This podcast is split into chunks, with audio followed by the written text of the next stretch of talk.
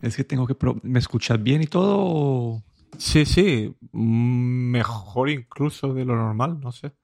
Es que me tocó cambiar el, el setup aquí porque me cambió el computador del, del, trabajo. Y yo antes tenía un Surface, entonces el Surface lo podía tener la cámara acá cerquita y ahora me dieron un laptop, entonces me tocó comprar un webcam. El webcam me un, un puerto USB, entonces me tocó cambiar el, el micrófono el USB-C. Ah, se oye muy, muy claro. Se oye incluso mejor que normalmente. No sé, vamos a ver, esperemos a ver cómo, cómo queda grabado esto. Ah, que grabas desde Windows. No, no, no, no, grabas desde... no, sino que como yo tengo acá en el escritorio, tengo a la izquierda tengo el Mac y a la derecha tengo el computador del trabajo. Entonces me tocó pues, cambiar el setup para poder eh, eh, acomodarme al, al, Vale, vale. Ah, y lo has conectado al Mac con el USB-C. Ajá, entonces me tocó conectar el micrófono al Mac con el USB-C. Pero con esta experiencia he aprendido un par de cosas importantes, yo creo. Uno, los, el trackpad de, de Mac definitivamente no tiene, no tiene un, eh, un reemplazo. Y los del Surface eran buenos, pero estos de acá definitivamente no ni se le acercan. Los del, los del Dell, tengo un Dell ahorita y no, no se le acerca Sí, se le acerca y el micrófono no, eh, no, no, me tocó conseguir como otros, otros audífonos porque el micrófono no, no me funcionó con el, con el computador del trabajo. Entonces, sí. ¿El micrófono que utilizas para grabar sí, yo, usaba este para reuniones porque pues lo tenía en el mismo escritorio y todo. Sí, sí, yo también lo utilizo. Sí, Pero ya ahorita no, no puedo porque lo traté de conectar y no, no funcionaba. No, se hacía un, se hacía crash, crash, crash. Entonces ¿Tienes Windows 11 o Windows 10? Windows 10. Pero sí, entonces esa fue mi experiencia y mi cambio aquí de, de setup un poquito. Sí, lo del trackpad sí que yo utilizo Lenovo y no, desde luego como los trackpads que, que hay en los Macs no hay nada, no. Y todavía no he, no he visto nada que se le pueda comparar. Sí, yo ahorita de lo que he probado, hasta los de los, de los Surface me parecen bastante buenos no tan no, al nivel de Apple, pero ese lo toqué y, de una se sintió la diferencia de, experiencia como que no quiero volver a tocar el no quiero testar ese computador sin, sin un mouse externo. Además que el, trackpad de Mac tiene este no se mueve físicamente, sino que es una vibración y no sé por qué es muy muy realista, no sé, se siente muy, muy bien al tocarlo. Cuando Sí, yo esos los yo he usado, ese no, no, los he usado todavía, los que los del Force Touch todavía no los he usado. Ah, vale, vale. Yo tengo con Force Touch y es, es increíble, ¿no? Eh, se siente incluso mejor que si fuese físico. Sí, pero no sé, esa era mi mini historia para arrancar el episodio. Pero creo que ahorita debemos pasar al, al tema grueso, a un rumor que hay que, que me llamó a mí mucho la atención. Y, y es este modelo de suscripción de Apple Apple, hay, rumores, esto no, no, se, no se ha anunciado oficialmente, pero hay rumores de que Apple va a ofrecer, así como tenemos el paquete de Apple One que incluye como 20 servicios de, ellos, que en uno de esos paquetes van a incluir una suscripción a un iPhone.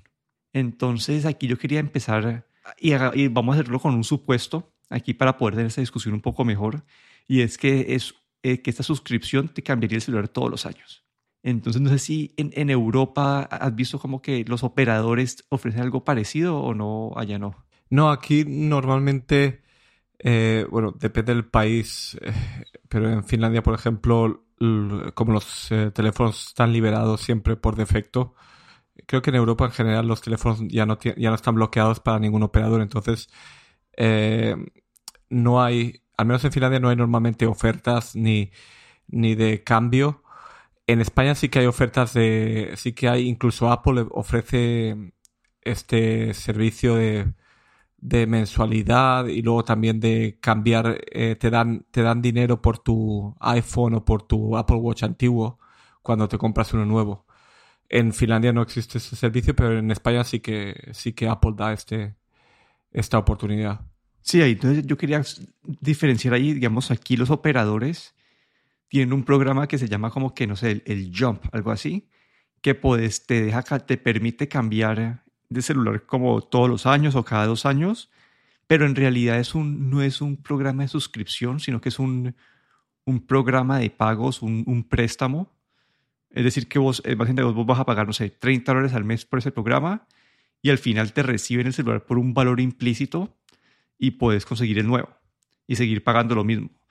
Y en ese programa vos tenés la opción de, no cambiar y seguir y, eventualmente el celular sería tuyo. Entonces no es un, un servicio de suscripción en sí, sino que es eh, lo, que, lo que he visto yo aquí es Sí, es un, un, un, préstamo con la recompra implícita, que esa recompra acá también la hay, que vos puedes llevar tus celulares viejos y todo eso y te lo aceptan por un valor. Sí, es justo en España eh, Apple ofrece, lo llaman Apple Trade In, que es eh, básicamente te dan desde, desde 80 hasta 645 euros por tu iPhone, un iPhone 8 posterior, pero esto lo ofrece directamente Apple. Luego los operadores ya es ya no, no hay tanto ese servicio de suscripción que, bueno, o de suscripción no, ese servicio que mencionas tú en Estados Unidos aquí en general no existe. Sí, y antes de yo quería empezar a, para crear un poquito de información de fondo. Acá yo cogí tres celulares de mil dólares, saqué el iPhone 13 Pro que salió hace como seis meses y hoy en día lo puedes revender de forma privada por 850, es decir que básicamente por un año de uso en el primer año de uso perdes 150 dólares de valor. Un iPhone 12 Pro de 1000 lo puedes vender por 650, es decir, casi dos años de uso.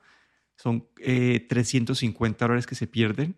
Y si lo vendes de, hacer un trading, que es como la forma fácil de venderlo, son 550, es decir, 450 dólares de costo en dos años. Entonces, así por, así por dividirlo más o menos en, en 24, son casi 20 dólares al mes, asumiendo el modelo pues, de, como que si hoy fueras a, hacer este modelo de suscripción implícito, que llamas, sería como pagar 20 dólares al mes y al final coges y entregas el celular y te dan 550 dólares por él. Y ahí, de, al final de, de, ese casi dos años, y ahí podrías como tener, ese sería como que el, el punto de partida como más fácil, que vos compres tu celular, vas y nos entregas a Apple por, y te dan un descuento uno nuevo. Entonces aquí yo quería, teniendo esta información, quería preguntarte a vos, ¿cuál sería tu costo? ¿Cuánto pagarías vos al mes para, cuánto le pagarías a Apple por tener como que el, el iPhone número Pro todos los años? Esto es, eh, ¿cuánto yo estaría dispuesto a pagar o cuánto? ¿Cuánto estarías, vos, no, ¿Cuánto estarías vos dispuesto a pagar? Esa es la primera pregunta. A ver, yo cambio, he, cambio, he estado cambiando de teléfono de iPhone eh, cada estoy cambiando cada, cada dos años y luego después del iPhone 10 ahí esperé tres años, ¿no? Porque ya las cosas se, se ponían un poco eh, bastante caras. Eh, a ver, si, si piensas que eh, aquí en Europa yo pagué 1200, 1200, 1300 euros por, el, por este iPhone no, pagué mil, no sé si compré el de 256 son 1300, el de 512 son 1529. Pero bueno, eh, pon que compras el 256 por 1300 euros y que lo tienes dos años, entonces con 24 meses. El valor es, básicamente son 54 euros al, al mes, ¿no? Si pagas eh, por mensualidad. Pero luego, lo que tú dices, si luego tú puedes vender ese teléfono. Si yo vendiese ahora mi iPhone eh, o vendiese el iPhone después de dos años, eh, aquí de una manera privada, porque no lo podemos hacer a través de Apple Trading, al menos en, Finlandia. Eh, normalmente en dos años pues lo puedes vender a un 60% del precio, ¿no? a veces incluso un poco mejor. Digamos si has pagado 1.300, que lo puedas vender por a ver, después de dos años diría 700 euros, ¿vale? Que entonces realmente has pagado pues 700 a 1300, has pagado 600 eh, euros. Y si eso lo divides entre los 24 meses, me saldrían 25 euros al mes. Básicamente, sería, ese sería, digamos, el, eh, el sweet spot, ¿no? Diría que pagar, pagar 25 euros al mes y que luego no tengas ni que siquiera hacer el, esfuerzo de tener que poner el celular en venta en una página, en, ya sea en España Wallapop o aquí en Finlandia, otro servicio que tenemos, pero tener que pasar por todo esto, ¿no? Que, supone el tener que vender algo de segunda mano y tener que estar ahí, gente te regatea el precio y todo esto, ¿no? Entonces, así, yo estaría, yo 25 euros o, o 25 dólares al mes sería algo razonable eh, para tener cada dos años un celular nuevo. Sí, ahí yo, yo estoy ahí con ese cálculo, es lo que yo pensaba y acá ya me pongo a pensar como si uno tendría que ser un poco más, para si Apple ofrece eso, tendría que ser un poco más barato. Bueno, en Finlandia sí entendería porque no hay un mercado fácil como esto. Acá en Estados Unidos vos puedes hacer el, el trading facilito, pero no hay un mercado fácil para hacer eso. Entonces, entiendo ese precio, pero yo creo que Apple tiene que ofrecer un, un valor un poco con algún tipo de descuento a ese para poder que sea atractivo para que no sea mejor como comprarlo y después revenderlo. ¿Sí me entendés? Como que... Sí. Sí, sí, que haya una, una ventaja, ¿no? O algo. Y acá es donde yo me pongo a pensar cuál va a ser el cálculo de Apple, ¿no? Porque Apple puede ofrecer esto, ¿cierto? Digamos que te lo ofrecen a vos a 20 euros al mes, para vos va a ser atractivo. Y ellos, ellos saben que ellos tienen un grupo de personas cambian todos los años. Para este grupo de personas si, si en verdad eh, ponen un, precio como el que estamos discutiendo, para ese grupo de personas, acá está, Apple perdería el plata con ese grupo de personas porque estas personas compran todos los años sin importar, pero yo creo que ese grupo de personas cada vez es más pequeño, ¿no? Como que, y ahorita hay, vos ves rumores de que hay, hay la, la, demanda de la demanda de, de, chips está ya disminuyendo y, y acá yo en mi cabeza veo esta, esta, esta movida o este rumor de Apple para la gente que está como, como vos, el tuyo es el iPhone 10 todavía, el que tenés vos. No, ya cambié después de tres años, ahora tengo el iPhone 11, eh, perdón, el, del año pasado, el 12. Pero bueno, entonces hay gente que se está dejando con celular 3, 4 años. Entonces, si esas personas vos las puedes incentivar a meterse en este programa, Apple estaría ganando más plata a ese grupo de gente que creo que cada día es mayor porque la diferencia entre celular y celular cada día es más, más pequeña entonces, para mí la estrategia que tienen ellos aquí es listo. Podemos con un programa así perder plata, entre comillas, con, los, con nuestros fans más grandes porque, porque ellos estarían comprando el celular sin importar cada año, pero para todo el resto del grupo de personas que están llevando dos, tres, cuatro, hasta cinco años sin cambiar el celular, tener esta suscripción a, un precio atractivo sería una forma de, Sí, de, incrementar los ingresos de, ese, de, ese, grupo que no, que no están renovando todos los años. Entonces ahí es donde me, parece atractivo a mí, pero siento que, que la decisión de precio es vital para, para poder que sea efectivo y que no sea simplemente un programa de pago que, como los que ya existen hoy en día. Sí, hay otra cosa que es el... Obvia, bueno, podría ofrecer como un sistema cambio todos los, todos los años al nuevo celular o cambio cada dos años, ¿no? Eh, con, un, con un sistema de precios diferentes que, claro, haría para esa gente que a lo mejor no cambiaría a lo mejor cada cuatro años, que pudiesen ir a ese que cambio cada dos años. Y entonces eh, ahí estarían pagando, mm, ponte 20, 20 euros o 20 dólares, y el que paga cambia todos los años, pues un, pagarían un premium, ¿no? Como un 30 dólares o 35 dólares o... Porque claro, yo creo que no todo el mundo mm, quiere pagar lo que cuesta cambiar todos los años, ¿no? Ahí debería, supongo que se tendría que plantear eso como dos o tres opciones, ¿no? Cambio todos los años, cada dos años o cada tres años, ¿no? Y dependiendo de eso, una mensualidad diferente. y tal vez dar la opción de, si te arrepentís de seguir pagándolo mes a mes y que te quedes vos con el celular eventualmente, ¿no? Si no cambias y, te, y, y, pagas el, precio completo del celular, pues que te lo den. que te lo den. Tener esa alternativa me parecería interesante ahí en el modelo. El poder cancelar y pagar lo que te queda del valor real del, del eh, teléfono, ¿no? Y acá algo que me parece que me da un poquito de esperanza de que este precio en verdad sea un precio atractivo es porque Apple, yo, creo que Apple le puede sacar más a, a esos celulares reusados porque uno, ellos pueden recibir y hacerle el refurbish y venderlo como cuasi nuevo y no como celular usado. Y la otra es que ellos tienen aquí también, eh, no, te pueden incluir en este precio, no sé, en este momento yo pago, no sé, 10, 15 dólares al mes por el Apple Care Plus y, y, y 25 por el, digamos, que, digamos que pago los 25 euros que más o menos que dijiste vos al mes y en vez de que sean como 40 el total entre estos dos, te digan, ah, bueno, son 35, como ellos tienen acá esa, esa diferencia y que están evitando de que vos le pagues a los operadores el precio completo del celular. Entonces, aquí ellos pueden tener un poquito más de margen para que en verdad el precio sea atractivo y una buena oferta. Y bajo esos parámetros a mí me parece como que algo, sí, me parece como que, que, tiene potencial esa idea. Me parece que tiene potencial para, para, para mí, que soy de los que, que cambio como cada dos o tres años también.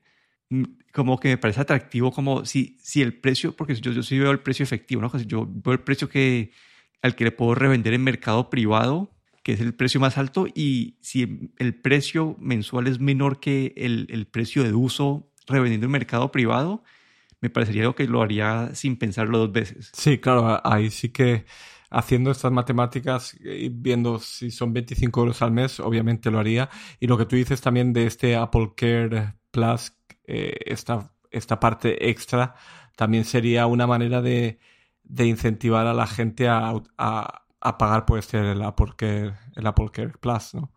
Y así he leído, en general he estado leyendo un poco sobre, sobre las noticias, ¿no? De estos rumores y parece que los, eh, los, accionistas principales pues están, están eh, creo que empujando un poco a Apple a, a sacar este, este tipo de suscripción de hardware porque claro, de esta manera Apple tendría como unos ingresos mensuales eh, ya predecibles a, vista, a un año vista o a dos años vista, ¿no? Y eso, eso para, claro, para los accionistas es bastante importante. Sí, y ahí algo más que quería mencionar es que además de todo esto, desde el punto de vista como que del negocio, ellos pueden hacer que este programa venga, como no sé, en ese momento el, el, el, el, el Apple One, el completo, que son como 30 dólares al mes, ellos básicamente pueden ofrecer este más el, el, el, iPhone. Entonces ellos, ellos ya con ese programa que es puros servicios deben tener unos márgenes bastante grandes, bastante altos. Entonces ofrecieron este servicio como que, listo, les disminuye un poquito el margen, pero les da, les da aún más campo de, de, de tener un precio bajo y puede ser un programa de, de, no sé, de 50 dólares al mes que te da todos los servicios de Apple y te da el iPhone todos los años. Hombre, así sí que si me lo, si me lo pones así, yo creo que... No, la verdad es que no había pensado en ello, pero sí, ahí tienes razón, ¿no? Que, que con los servicios que tiene y este, el, el, el, servicio de suscripción que ya tiene para los servicios, este, el, el One que incluye todos los servicios, si, si ellos porque ellos, claro, ellos pueden bajar un poco el, el, margen de ganancia, porque los servicios, como tú dices, básicamente son servicios que probablemente tienen un margen un poco más grande de ganancia que en lo que es hardware. Entonces ahí pueden, pueden ajustarlo a hacerlo mucho más, más atractivo, ¿no? Sí, no sé, pensando en todos estos factores, me parece que este rumor puede tener bastantes, bastantes, no sé cuál es, cuál es la palabra correcta, pero como bastantes alas que en verdad puede ser realidad y, y y todo depende del precio, ¿no? Como que depende del precio, eso puede ser algo bastante atractivo. Si lo sacan básicamente al, al precio como, como que, que mencionamos nosotros, que es el precio efectivo, pues uno duda mucho más porque vos comprarlo y, y tener la opción de revenderlo, de quedarte, digamos que, que no sé, que cambias, yo compré el iPhone 13 y el iPhone 14, el cambio son, son, solamente es el, no sé, que le pusieron un parlante más, yo no sé, algo, algo así pequeño, uno, uno al comprarlo tener la opción de, sí, te da, flexibilidad de, tomar, al momento de tomar decisiones. Entonces, este precio que, tiene que ofrecer tiene que ser atractivo para que en verdad sea algo que valga la pena. Sí, y, luego la otra cosa es, es también eh, la parte de, de, bueno, de manejo del dinero. Lo que también otra cosa que he leído, ¿no? Es que Apple eh, en Estados Unidos, por ejemplo, trabaja con una con una empresa, con una financiera, ¿no? Para hacer todo lo que es la, la tarjeta, el, Apple Card, Apple Card y todo esto. Pero parece que Apple incluso están ellos mismos dentro de la empresa, ¿no? Están empezando a, mirar todas esas cosas, ¿no? De financiación y de, de manejo, digamos, de, esta parte eh, dentro de Apple mismo, ¿no? Porque para hacer una cosa así, eh, claro, Estados Unidos eh, obviamente es el, es el país de Apple y donde todas estas cosas aparecen primero, ¿no? Pero si quieren ofrecer esto a un nivel un poco más internacional, ¿no? Ahí, ahí es cuando normalmente llegan los problemas, ¿no? Con, con eh, el financiamiento en, en otros países. Y, y, claro, si esto lo, lo asumiesen ellos, pues eh, probablemente podría, podríamos verlo mucho en muchos otros países, no solo en Estados Unidos, en Reino Unido Canadá, ¿no? Pero bueno, ese, era, ese tema lo tenía y me pareció, cuando lo vi, me pareció súper interesante, quería discutirlo. Y antes de cerrar, quería decirte que estamos un poco conectados. Ahí vi el tema que, que, que estás proponiendo para el próximo episodio, las plataformas de video. Sí. Y yo justo anoche estaba, creo que lo, lo eh, el, el approach que le, que, le vamos a dar es un poco diferente, pero estaba pensando hacer una, un review, no tanto del contenido de las diferentes plataformas, pero de las aplicaciones de streaming en sí. Como que yo quería, y, eso lo podemos discutir en el próximo episodio a, profundidad, pero yo decía, listo, Netflix fue el primero y estaba súper establecido su tecnología, su, como que todo el diseño, y cada compañía que ha salido después de Netflix han tomado un approach un poco diferente, tomando diferentes decisiones, y hay unas apps que son mejores que otras, y entonces estoy, hoy creo que voy a arrancar a, hacer la investigación y, ahí puede que, que, ese episodio lo expandamos un poquito, no solamente hablar del contenido, pero... Vale, si, sí, te digo el por qué eh, me surgió este, este tema, es que justamente esta, esta semana... Eh, bueno, eh, esta semana o la pasada me, me, di cuenta de que una serie que, que veía que se llama Star, Trek Discovery, que aquí en Finlandia y en España eh, la pasaban por Netflix hasta la tercera temporada, que es una producción de la CBS. Pues eh, justamente eh, la cuarta temporada no apareció en, Netflix. Y ahí descubrí que para el servicio Paramount Plus, que al menos en Finlandia ya está operando, creo que en España todavía no, pero se ha llevado esta serie Star Trek Discovery. Y también vi en Twitter hoy que están preparando otra nueva serie de la franquicia Star Trek. Y ahí es cuando me di cuenta de que realmente he utilizado todos los servicios desde Netflix, HBO, YouTube, Disney, bueno, todos los servicios que hay, al menos disponibles aquí, los he utilizado todos. Y ahí tengo mis, eh, también mis eh, ideas, ¿no? Mis, mis comentarios. Sí, entonces la próxima semana al menos que haya alguna noticia extravagante y algo que nos, que nos saque camino. Creo que nuestro plan es hablar de las plataformas de video en el 2022. Pero bueno, eso fue todo por hoy. Aquí me despido. Daniel Dorronsoro. Y aquí Guillermo Ferrero.